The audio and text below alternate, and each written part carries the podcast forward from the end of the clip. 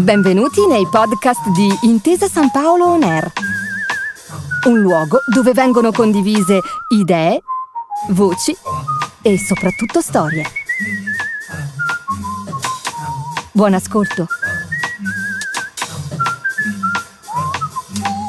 Rosalind Franklin. Vi racconto la storia di Rosalind Franklin, una magnifica donna della scienza che si è realizzata come cristallografa nella vita grazie alla sua costanza e al suo grande intuito.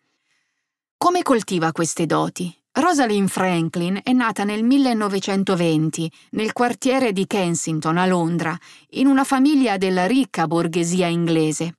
Fin da bambina Rosalind viene notata da tutti perché è rapida, svelta, la zia la definisce addirittura paurosamente intelligente.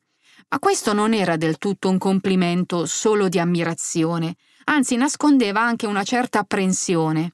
Nella società maschilista del periodo, figuriamoci quella inglese, non era normale che l'unica figlia femmina fosse più in gamba dei maschi. In totale i bambini erano cinque in casa Franklin e Rosalind emergeva per l'intelligenza, un fatto anomalo, diciamo così. All'età di nove anni entra in un collegio, perché è nei collegi che i figli dei ricchi possono studiare, e all'età di undici anni viene trasferita alla scuola St. Paul, una scuola nella zona ovest di Londra. Si tratta di una scuola doppia, con l'ingresso differenziato per le ragazze e per i ragazzi, ed è uno dei pochi istituti dove insegnano la fisica e la chimica. A queste materie infatti Rosalind si appassiona da subito e fa richiesta a lei di essere iscritta in quell'istituto.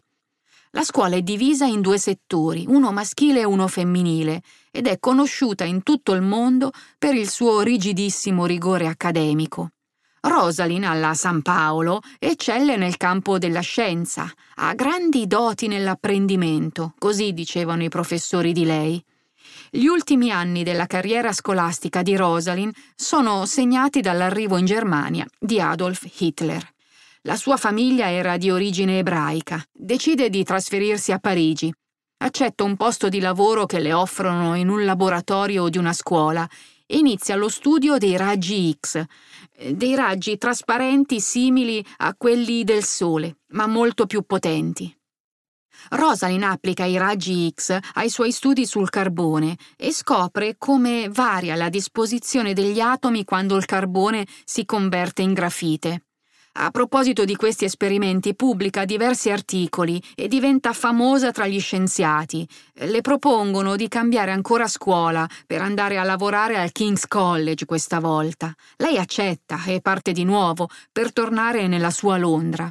Per lei l'arrivo nel nuovo laboratorio voleva dire una conferma dei suoi personali successi e riteneva di dover condurre in autonomia le sue ricerche anche in quella nuova sede, grazie alle precedenti esperienze che l'avevano vista raggiungere grandiosi risultati.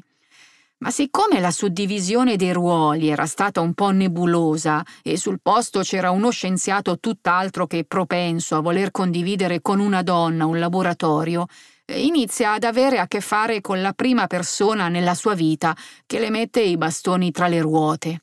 Lo scienziato era Morris Wilkins e la trattava come una sua semplice assistente. Nella scuola, Wilkins crea un gruppo di persone che stanno dalla sua parte. In tanti si aggregano con lui per parlare alle spalle di Franklin e così creano il caso. Sarà lei a passare per quella che se la tira, quella con la puzza sotto il naso, e sarà completamente isolata. Rosalind subisce diversi soprusi, ma lei non è abituata, è cresciuta in una famiglia piena d'amore e solidarietà e solo quello sa trasmettere agli altri. Non aveva altre armi. Intanto in laboratorio l'esperimento procede, va avanti settimane e settimane. Lei si dedica con costanza alla rilevazione di nuovi dati e un giorno arriva ad un risultato sorprendente. Il risultato dice esattamente come è fatto il nostro DNA, cioè la molecola che compone ogni cellula del nostro corpo. Scatta una fotografia, la chiama foto 51 e va a dormire. Questa foto mostra chiaramente la forma di come è fatto il DNA.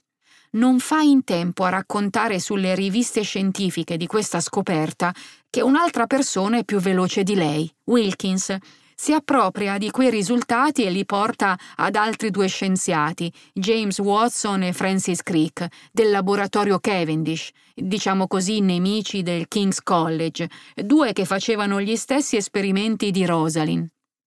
Ebbene, sono loro a pubblicare i risultati, a riprodurre il modellino di DNA. Quando Rosalind viene a saperlo, perché legge il loro articolo su Nature, non sa come spiegarselo, ma non si perde d'animo, analizza il loro disegno e trova alcuni punti oscuri a cui nessuno sapeva dare una spiegazione.